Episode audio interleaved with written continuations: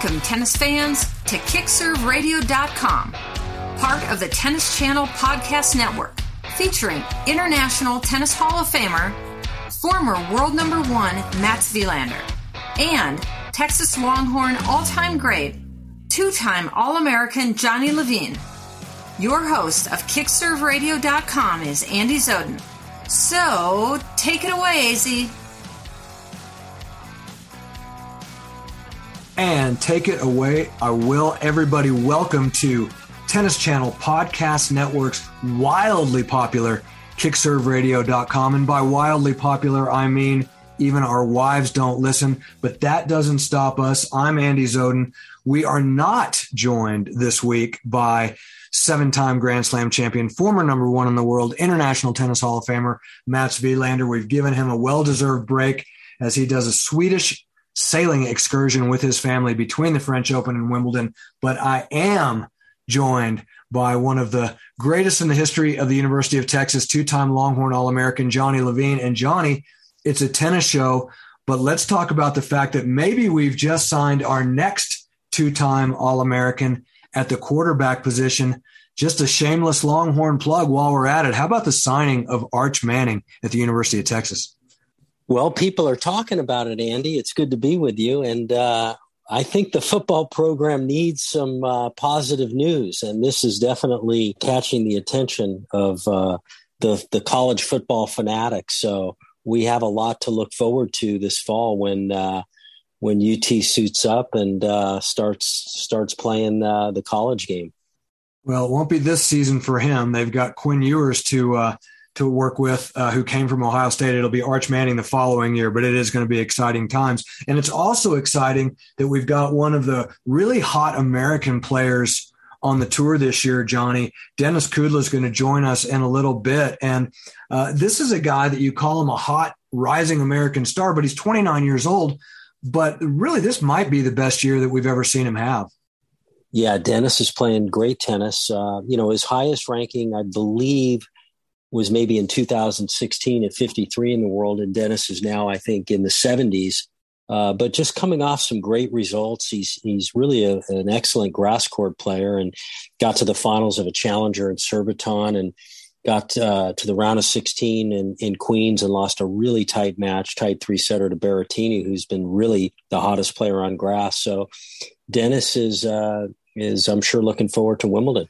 And you mentioned Berrettini and how ironic that you would because in in 2019 Berrettini won the Arizona Tennis Classic that you run, which was the inaugural version, and then you had a couple of years off because of COVID, and then we come back this year in 2020, and Denis Kudla not only wins the singles but wins the doubles. Berrettini he really used your tournament, Johnny, as a springboard. He would end the year in the top 10 in the world. It's you know it's probably a, a tall ask to expect Denis to be able to do that. But he did win the singles and doubles in Arizona, and he's gone on to have some great results. And um, who knows what the you know what the ceiling is for him? Uh, sky could be the limit this year. It'd be great to see him you know bust into the top forty or fifty here in a few weeks.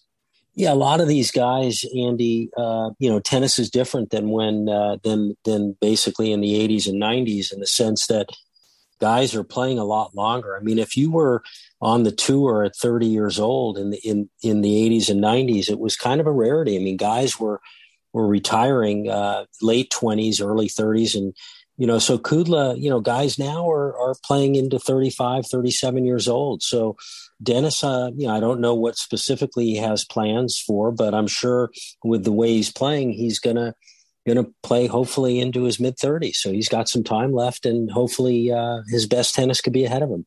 We'll look forward to chatting with him in the next segment. Johnny, guys aren't just playing into their mid 30s guys are the top two seeds at Wimbledon in their mid 30s. We've got no, we've got Rafael Nadal coming off of a French Open victory, 36 years of age. Novak Djokovic is the number one player in the world. Those are the top two seeds, Djokovic and Nadal in that order. And the Joker's 35. These guys have won 42 slams between them. Would you have ever thought five years ago that you'd still be talking about two of the big three as the top two seeds at a major in the year 2022? No, and especially Nadal. I mean, because Nadal has faced some very serious injuries. He's had knee problems, and you know now he's got a foot problem. And there's been times that he's been out for an extended period of time. And you know the way he plays, people think that you know it beats his body up pretty good. And so, you know, I think a lot of the the tennis uh, experts had thought that that he would have a shorter career, and he just keeps surprising everyone and and and still competing hard and fighting through injuries and you know wants to win as bad as as ever and um, you know we'll see how he gets through this latest nerve issue in his foot and uh, that last French Open victory the 13th is just 14th 14th rather is beyond belief it's hard to keep count. So, and and and what's also hard to keep count is the age of some of these players. And Serena Williams is going to be in the draw. And let's not forget about her at age thirty eight, nine, 40. Like I, I you know, she's 40. She may be 40 years of age. I think she's the same age as Roger Federer. And here she comes. We saw her play some doubles with Ons Jabeur last week. I hadn't seen any of her singles yet. What can tennis fans realistically expect as a result? What would be the high side for Serena? Is the sky the limit there? Could she could she show up on the final weekend, Johnny, or is is it less likely for her to even get out of the first week, in your opinion? yeah, I think it's. I think uh, it would be miraculous for her to get into the second week. Just my opinion. Yeah, you know, having really not played competitively for what is it over a year now. Um, I don't really know the condition she's in. Uh, you know, was hard to see it in the doubles, and that's really what it's going to come down to. And and and the women's game, as we know so well, is just continuing to get better and better every year. And it's it's it's the level is is crazy and uh, so she's you know going to have some really stiff competition. I think uh, you know she'll win some matches maybe on intimidation and and the uh, the off factor, but uh, I don't know if it'll get her into the second week. Yeah, I guess it's been right at a year because if we think back on it, it was Wimbledon where she sustained the injury early on in the tournament, and we hadn't seen her since then. So it, it will be right at a year for Serena. And you would suspect, yeah, I guess you could look at it two ways. And you played over there. I certainly have never been near the place. So maybe you can tell me, but it would seem like it could either be a good situation for her because grass is easier on your body, but it's also so slippery. And with Serena's propensity to really, you know, make some herky jerky moves on the court and to really, you know, load heavily and hit off balance shots, that slick surface could potentially be dangerous for her. So it's it's hard for me to determine whether this is a good thing or potentially a very dangerous thing for her yet again. Yeah, I mean she had that injury, and like I said, it's it's really going to come down to her conditioning and and how she's uh, moving, and if she's uh, in shape, uh, will will dictate whether or not she can handle you know the slick grass. And uh, you see players. I mean, even on the clay, you saw some players uh, you know, have the injuries, and and obviously Zverev had a, a terrible injury, and then on the grass courts, uh, I believe it was Belinda Bencic who, who twisted her ankle on the on a slick grass court there in, in the warm up tournament. So, and one of the hor- more horrendous injuries we ever saw there was a young lady that lives right down there in your neck of the woods when we saw Bethany Mattek-Sands go down a few year few years ago at Wimbledon with a horrible knee injury, and uh, she was able to come back from it and win more majors, which was great to see. But boy, it sure wasn't pretty at the time. Johnny, as we look toward the men's draw, we talk about Djokovic and Nadal being the top two seeds, and of course Casper Ruud coming off of his uh, finals appearance at the French Open jumps into the three spot, followed by Tsitsipas. Obviously we're, we're uh, speaking of gruesome injuries we're missing sasha zverev uh, due to what we saw with the ripped tendons in the ankle against nadal uh, at the french open. Obviously there's the russian ban which takes daniil medvedev out of the tournament. Uh, so and, and then there was one more player that well federer obviously we're not going to see either. And you made mention before we came on the air it just how how that really changes the the shape of the draw without having those guys in there. What about a guy like Alcaraz? Have we seen enough to know what he should be expected to be able to do on grass? We've certainly seen it on hard courts. We've seen some great tennis on clay. From what you've seen, do you suspect that grass is going to be a, a friend of his? Is that going to be a good marriage between between style and surface? I think Alcaraz could end up being a decent grass court player. He's got that huge forehand, great athlete. You know, you've seen a lot of guys that have good clay court seasons, good baseliners, end up coming to Wimbledon and you know Mass could be included in that and get to like the fourth round or quarters. Not that easy to get past that. Um, those clay court type guys, I could see him, you know, maybe making a quarter, uh, but you know he's he's on the side of the draw with Djokovic. I, I think he still needs some experience on grass. So I'm not expecting a lot out of him. There's some really dangerous grass court players out there. Um, I think a guy that uh, that we need to look for that could have a tremendous Wimbledon is is Hurkacz. Um, Hubi Hurkacz is is playing really good grass court tennis. Guy got to the quarters last year. He just won one of the warm up tournaments. Very dangerous player, huge serve, um, great ground strokes, and he's on the side of Djokovic. And then you've got you know Berrettini on the other side, and I'm sure Djokovic is pleased that Berrettini's not on his side because like I said, he's won the two three grass court tournaments. He won London and won the one before that. So he's going to be very dangerous and, and a threat to get to the finals again, to repeat to, to be in the finals. Yeah, got to the final, took the first set off the Joker last year, gave him plenty of a scare, only to uh, have Joker do Joker things, which is get a set or two down and then decide to to flip the switch on some of these younger guys and and show them all what it takes to win multiple slams. All right, when we come back, Johnny, we'll be joined by American star Denis Kudla. We're very excited to talk to him. It'll be our first visit with him since having bagged the double in Phoenix at your tournament. So don't go away, everybody. Denis Kudla up next. You're listening to Tennis Channel Podcast Networks, kickserveradio.com. Don't go away. Back with Denis Kudla right after this. Nestled in the spectacular Sun Valley area in Hailey, Idaho, Mats Wilander Tennis allows athletes like you and me to train inside so that we can excel outside. Mats Wilander now owns Gravity Fitness and Tennis, and let me tell you, Gravity is the premier fitness and tennis club in the Sun Valley area. They have it all, including indoor tennis, lots of high quality training equipment in a clean and bright, spacious workout area. But most importantly, Let's talk about the tennis. You will be trained by one of the all time greats in the sport of tennis. After my clinic with Mats, every time I step on the court, I hear that focused intensity in that charming Swedish accent, reminding me of all the techniques that improve my game and get results. So grab your family, your friends, or the whole tennis team and head out to Hailey, Idaho for a tennis experience of a lifetime. Go to matswilandertennis.com to find out what's in store for you when you get to Gravity Fitness and Tennis in beautiful Hailey, Idaho.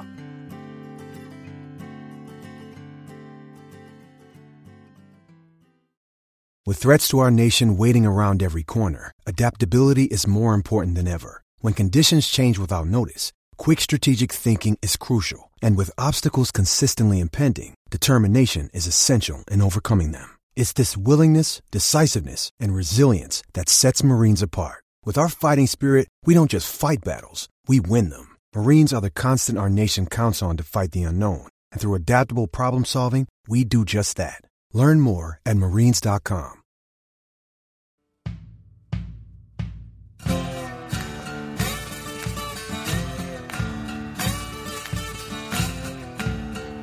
And welcome back, everybody. KickServeRadio.com, part of Tennis Channel Podcast Network. AZ, Johnny, no match this week, but Johnny, we're excited because, as promised, we do have live from Wimbledon Denis Kudla. And Denis, uh, thanks so much for being with us, first of all. It's funny, we were talking uh, about the fact that you and Matteo Berrettini played recently and had a pretty good knockdown drag out, and you guys just so happen to be the only two winners in the history of the Arizona Tennis Classic. He won it in 19, and that was kind of a springboard to bigger and better things for him, landing him in the top 10 in the world. And you not only won the singles in 2022, but won the doubles as well. And it seems like really that kind of spawned forth some great results. And you've you've been hot ever since. Talk about kind of the Phoenix experience and, and what we've been seeing from you since then. Yeah, I mean, I feel like um, the beauty of you know Phoenix and where it falls on the calendar is from one point of view, it's it's unfortunate that you have you know a challenger level mat, a challenger level tournament that's you know as stacked as any ATP event. But then the good thing is, is you're getting you're getting a challenger event that's as stacked as an ATP event. so um, the timing of it, um, you know, creates a, a great field. Guys are looking for matches. Guys are looking for wins. Any kind of confidence. You know, either if it's going into clay season or going into the last hard court masters for a while. So you know, I just I've I've actually ended up always doing pretty well on challengers that are that difficult, and it seems always come at a good point. You know, in, in my career, so you know, I was I was definitely looking for a tournament win. I haven't had one in a long time. Um, I really had okay results, but nothing great, and uh, just kind of everything connected there. Um, it was just a good feeling, and then you know, as you can see, me and Matteo, you know, both having pretty good results after. Um, his a little bit better than mine so far, but um, you know, we, we have different cane styles, but yeah, I mean, I, I grew a bunch of confidence, you know, put me into the main draw of the French Open, put me in the main draw of Wimbledon, um, allowed me to kind of play, free up a little bit. I had a crazy turnaround and was able to, you know, have one of my better masters results in Miami and just created a bunch of confidence since. And, um, hopefully I can, I can kind of ride this wave in, into Wimbledon, which is, which is my favorite slam. So I look forward to it and, uh, you know, I'm feeling good you know denis you talk about wimbledon being your favorite slam and you know most most us players would maybe say the us open. And um, you know i realize why wimbledon would be your favorite slam. One of the reasons at least. We know you're a fantastic grass court player. The game you have suits grass well. You've had tremendous results in your career over grass. Some of your best wins. You've beaten monfils. Tsitsipas just to name a couple of them. And you know semis of uh, was it Halle in in was it 2019 uh, 2018 2018, 2018 yeah. and it got to the semis and lost to Federer. And you know even this great match you played against Berrettini you got to the finals of Surbiton Challenger. So you've just had you know great success on grass. T- tell us a little bit about your game style and why it suits the grass. Uh, be interested to hear your perspective on that. Yeah, I mean, for me, for me, it's it's just once I step on grass more than hard and clay, it just kind of becomes you know, so instinctive, and I feel like I don't even have to think. Everything comes really natural. Um, I feel like I move, I move really well on it. It gives my serve a little bit, you know, kind of extra power, um, some extra free points. You know, I, I back my return. I feel like the movement and returns are kind of like the best, the best things for success on grass. Um, and then you know, nothing can get above my shoulders, which is great being kind of a smaller guy. So always enjoyed it from the very beginning when I was 16 years old and played junior Wimbledon. So um, I've, I've, created a, a, lot of confidence over the years, and I've just constantly proved myself that I can have good results at Wimbledon. Uh, so over time, it's just kind of been you know the big highlight of the year um, and trying to peak at, at Wimbledon. Denis, it sounds listening to you, stature wise, game style wise, and what you describe sounds like maybe when you're on grass, you're taking a page out of Andre Agassi's book on how he won it back in '92. What I wanted to ask you about though is the new rule that they've just come up with, and I, I think I'm assuming that they're going to implement this starting at Wimbledon, but that's the ability to have off court coaching. Yeah. And you work with Robert Lindstedt, and you know there's a lot of different uh, takes on this, and some people think it's unfair if a guy in the top five in the world is playing the guy that's you know 82 in the world because your your means for a coaching box might be creating a little bit of an unlevel playing field there. Talk about what the reaction has been in the locker room, and and, and what are your thoughts on that too? Yeah, I mean, I've actually had that trial already. Uh, we actually tried it at the Australian Open and U.S. Open where I was playing qualifying. I think in maybe 2017. And honestly, I, I didn't think it was a problem. You don't have all the time in the world to get all the coaching anyway. You're just getting little things.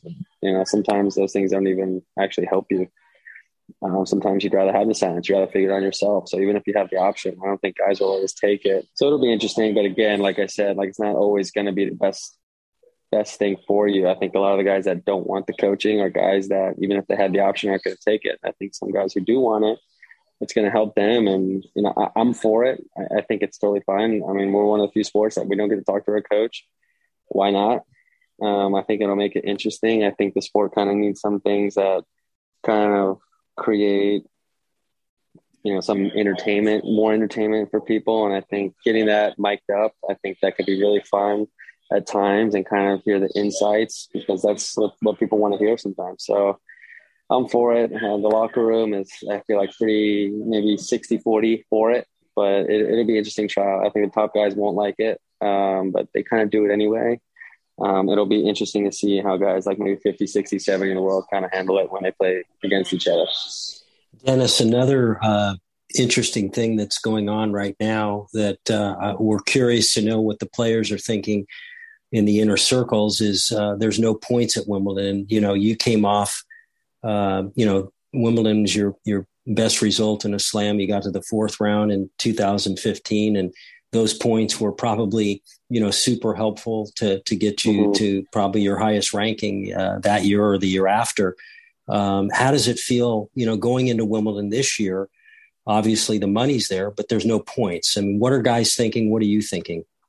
Yeah, I mean, it it, it sucks. Um, and I, I said before, I mean, I can see I can see both sides to it. I mean, I can see, you know, how we feel like it's we're kind of getting hurt based on kind of the Russians, and even though we have nothing against them personally, just kind of the situation you know affects our careers, affects you know future cuts. Like if I drop, you know, am I going to be able to make tour events later in the year because I drop so much? So it does affect my life, affects my career, not just for this week, but potentially for the next six months.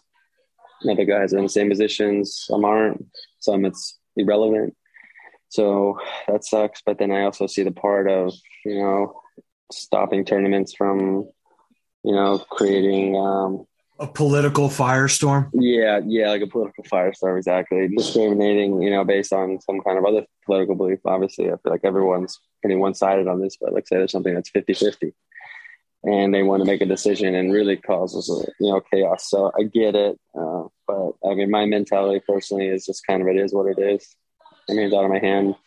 My problem is not, is not so much the decision, but rather the being informed prior you know, I, I, never felt like I really got enough information or, or, or thought of my opinion um, with time to think about it, time to debate about it. So it, it, was kind of just a decision that was made and that was it. So I wish there was more communication that way, but at the end of the day, it is what it is. I got to handle it. And um, I mean, there's opportunity to make points in other ways. So if your career, your ranking is all based on just one tournament, then that's not sustainable anyway. So you just have to look at, it. you got to be consistent it is what it is.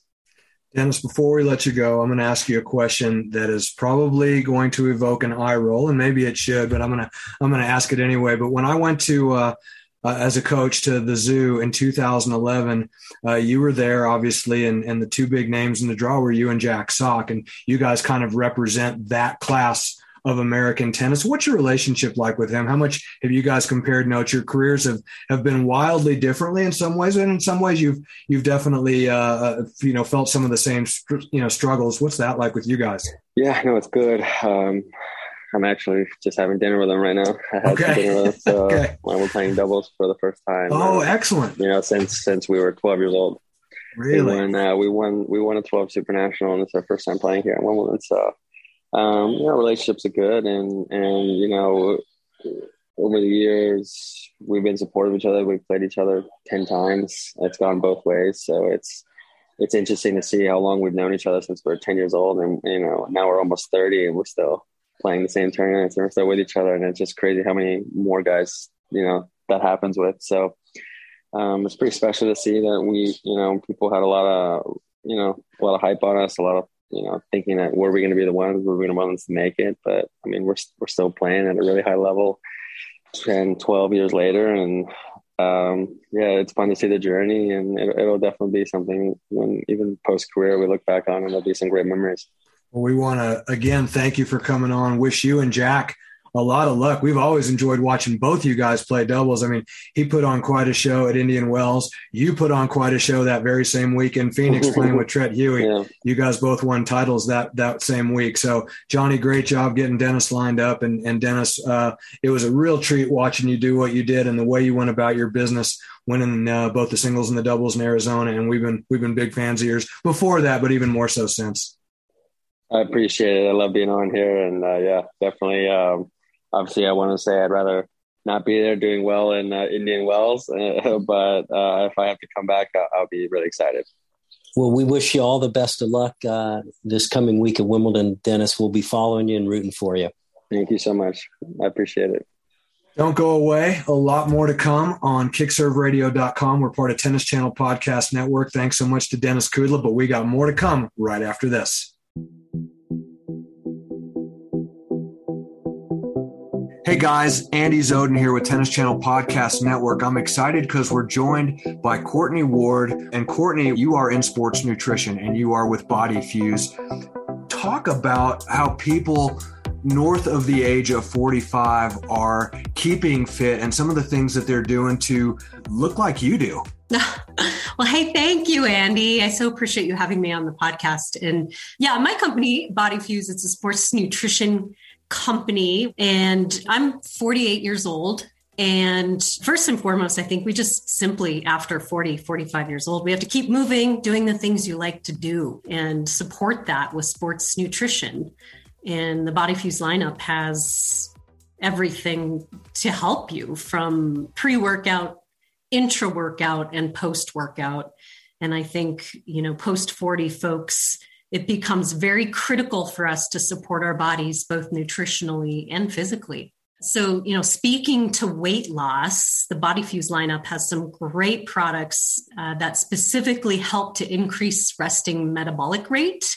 And that's that's a product called a thermogenics. And moving your body is key as well, and doing it smart and supporting that with a post workout is also very very important as we as we get older. How do folks get a hold of you? Our demographic of the folks that listen to our show happen to be right in your sweet spot and i think it's a, a kind of a match made in heaven. My company is a company called exclusive nutrition products and i own uh, within exclusive nutrition we have basically three brands. Body fuse is what we've been talking about is is is one of them. Black Dragon Labs is the second, and Next Level Nutrition is the third. And our websites, uh, Body Fuse websites is bodyfuseusa.com and Black Dragon Labs is blackdragon-labs.com. She is Courtney Ward, and she is a sports nutritionist and a tennis player. Courtney, thank you very much. Well, thanks so much to you. I appreciate it, Andy.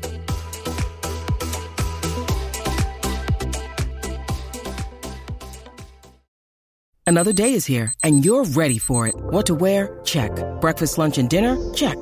Planning for what's next and how to save for it? That's where Bank of America can help.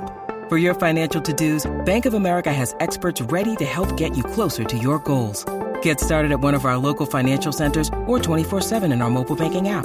Find a location near you at bankofamerica.com slash talk to us. What would you like the power to do?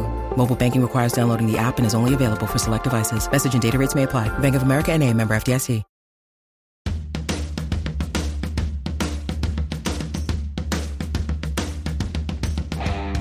And welcome back, everybody. KickServeRadio.com, part of the Tennis Channel Podcast Network. Want to thank Denis Kudla for a great visit.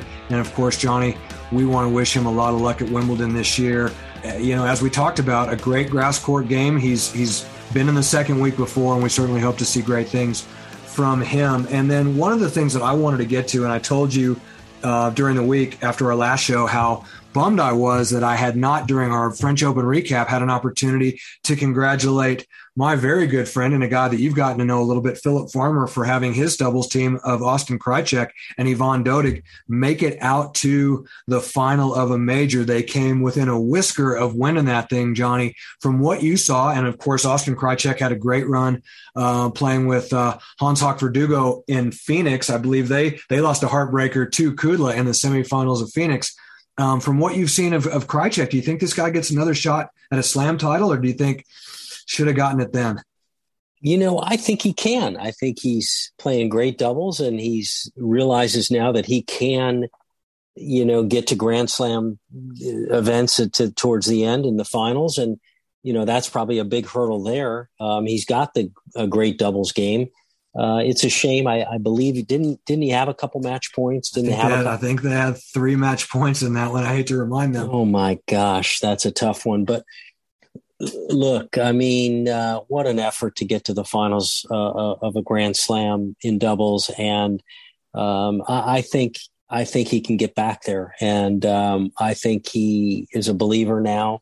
And um, you know, these doubles guys can last a long time, and Austin's got a got a big game, a great game, and um, so let's let's hope that he that he does get back there it's such an exciting time of year, Johnny. And when we look back, you know, we mentioned earlier in the show that you had the opportunity to compete over there. And and and over the years, when you look back on some of the great Wimbledon finals, just to just to reminisce. I mean, how do you rank them in order? Do you put Federer, Nadal, 08 at number one, and Mac Borg 1980 at number two, or is is Roddick Federer 16, 14, and then fifth, eight uh, in there somewhere? You got some great ones between Becker and Edberg. What do you think? Andy, I cannot believe what you just said because you named the three that I would have picked. Okay. Those would be my three. And in my order, I would go with, I just, I got to stick with Borg McEnroe. Okay. You know, they did a whole documentary on that match, I believe. Well, they did know, a documentary and, a, and a feature film as well. Yeah. So. And it was just, it was just unreal that match. And then uh, the second one I would have to go with is that that Nadal Federer match. That was uh, nine seven in the fifth. Nine seven in the fifth, and and and you know you you have to say in a match like that that Federer was so dominant um, at that point in in on grass court tennis and winning slams, and it just shows that you know you the best players in the world they go through that same heartbreak, and that was about as gut wrenching of a match uh, to lose for Federer that I think you know he's ever had, and and that was a tough one. But boy, did Nadal come through! And then when you look at the Roddick Federer final, and and you think about the opportunities that Andy had in that match to pull that out, and how Roger hung in and won that. Um, it, it's just it's remarkable um, how Federer you know could come back again after the tough losses. They just come back and they put it away, and and then and then they put the other guy in the same position they were in, the gut wrenching situation. Because I know Roddick, that's a tough one. You know, he, he had that opportunity. What was it? Had that high backhand volley uh, up up a set and six five in the breaker or six two in the. I can't remember when he missed the backhand volley, but I know it was for for the set. I believe it was at six five in the breaker. He was up six two in that breaker to go up mm-hmm. two sets to love. And then when he didn't get that set, you sat back in your chair and you thought, "Oh boy, Andy's in trouble now." Yeah. You know what the most you know what the most disturbing part of that match was though? Was the fact that at that time, I don't know if you remember, but John Roddick had just taken the job at Oklahoma as the head coach. Right. And he was sitting in Andy's players box and they kept going and flashing John Roddick with a big OU tennis shirt and an OU tennis hat. And all of us Longhorn faithful were just sitting back going, Oh my God, the recruiting today that OU is having yeah. is scary. But one of the, one of the matches that I wanted to ask you about, because I think it was near and dear to our heart. Um, you know, by the way, I think uh, Federer had 50 aces that day against Andy Roddick, which you would have thought Roddick would have had the big ace number. It's actually Roger uh, in that 16 14 fifth set. But our boy, Kevin Curran, aced his way against McEnroe in the quarters and Connors in the semis, didn't lose a set to either in 1985 en route to the finals appearance against a 17 year old Boris Becker. Now, was it the greatest final ever played? Absolutely not. But to see Becker go in as a 17 year old unseeded player and take down our former Longhorn Kevin Curran, who you know as well as anybody how talented. I mean, I do too, but you were on the other side of a lot of those serves in competitive tennis. Not a lot of guys more talented than Kevin Curran. Yeah, and grass being his best surface, but that serve was was massive and uh, probably was you know I mean you beat McEnroe, you beat Connors at Wimbledon, you got to be the favorite going in, and uh, and then that was the the birth of, of Boris Becker, right? And right. so, and then he comes back and he and he repeats the next year. So, uh, just there have been just some fascinating finals, and and you look at uh, what Ivanisevic and um, Rafter and Agassi. Oh right? yeah, right. When Andre won in '92, sure. You know that was a big one, but yeah, I mean the three. I, I'm I'm impressed, Andy, and we're right on the same page. But the, it's just when you get to the to the wire on some of those uh, with just the history making you know matches. And it's just the pressure and everything. And and those three really come to mind. But it's uh, it's it's going to be a great tournament this year and you never know what's going to happen. And um, and we'll see. I mean look Djokovic has had some great wins at, at Wimbledon and uh, we'll see what he's up to this this coming Wimbledon. It should be interesting well, and on the women's side, we can't, we'd be remiss not to mention matches like we had a Venus Williams, Lindsay Davenport final, which was one for the ages. And of course, there you spoke, you used the term heartbreak. uh, earlier uh, as we talked about some of these matches. Novotna, Novotna and Graf. I mean, yeah. uh, he still brings you to tears. The late Jana Novotna and and how close she was. Now I think she would end up winning it. She did. Uh, you she know, did. so thank goodness for that. That she was able to to be able to rest in peace with a Wimbledon title, you know, in, in her back pocket. So it was great to see that a real class act on and off the court. So this year we we look at the top seeds and we see you know a couple of guys that combined for for 71 years of age and 42 slams and on the women's side, we, we got we got a 21 year old is the absolute drop dead prohibitive favorite in Iga Swiatek. And she she's forgotten how to lose, Johnny. We haven't seen her with a much of a body of work on grass, so it's going to be real interesting to see if that affects her level of confidence and her level of dominance. But right now, I mean, she's a showstopper.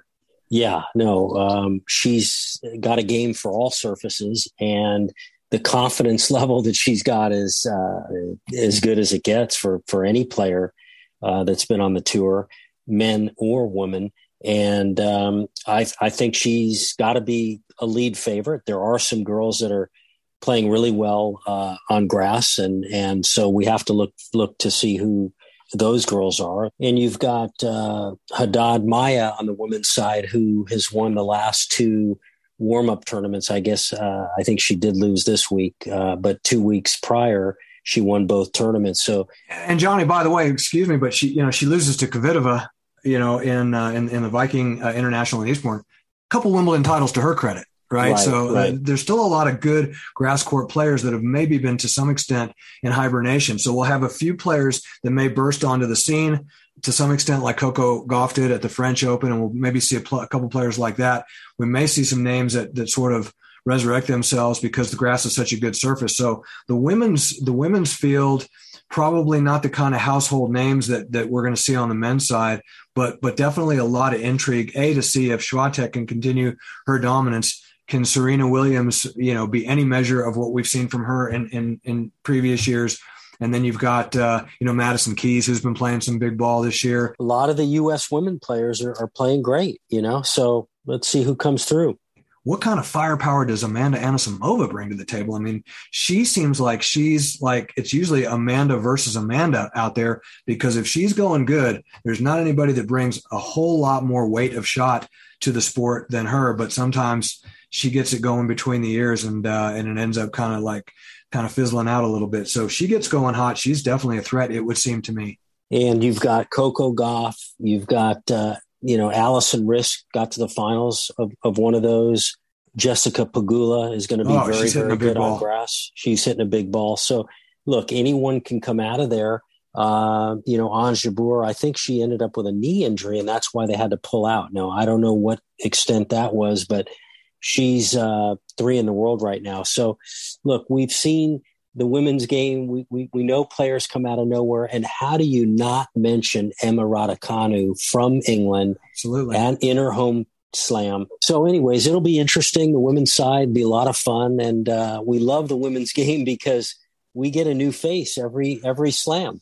Well, and Johnny, when you mention Raducanu, you of course have to mention Leylah Fernandez, and she's yep. been going good this year. She's exciting on any surface, and of course, we'll leave it at this. We wish for Christina McHale to play some good tennis as she's traveling with our good buddy Craig Carden. All right, going to be a great Wimbledon. Mats Wilander will be with us next time around. A, a well-deserved one show off. Uh, thanks again to Denis Kudla. Wish him well at Wimbledon. For Johnny Levine, Mats Wilander, I'm Andy Zoden. This is KickServeRadio.com, part of the Tennis Channel Podcast Network. Enjoy Wimbledon, everybody. We'll be back right afterwards.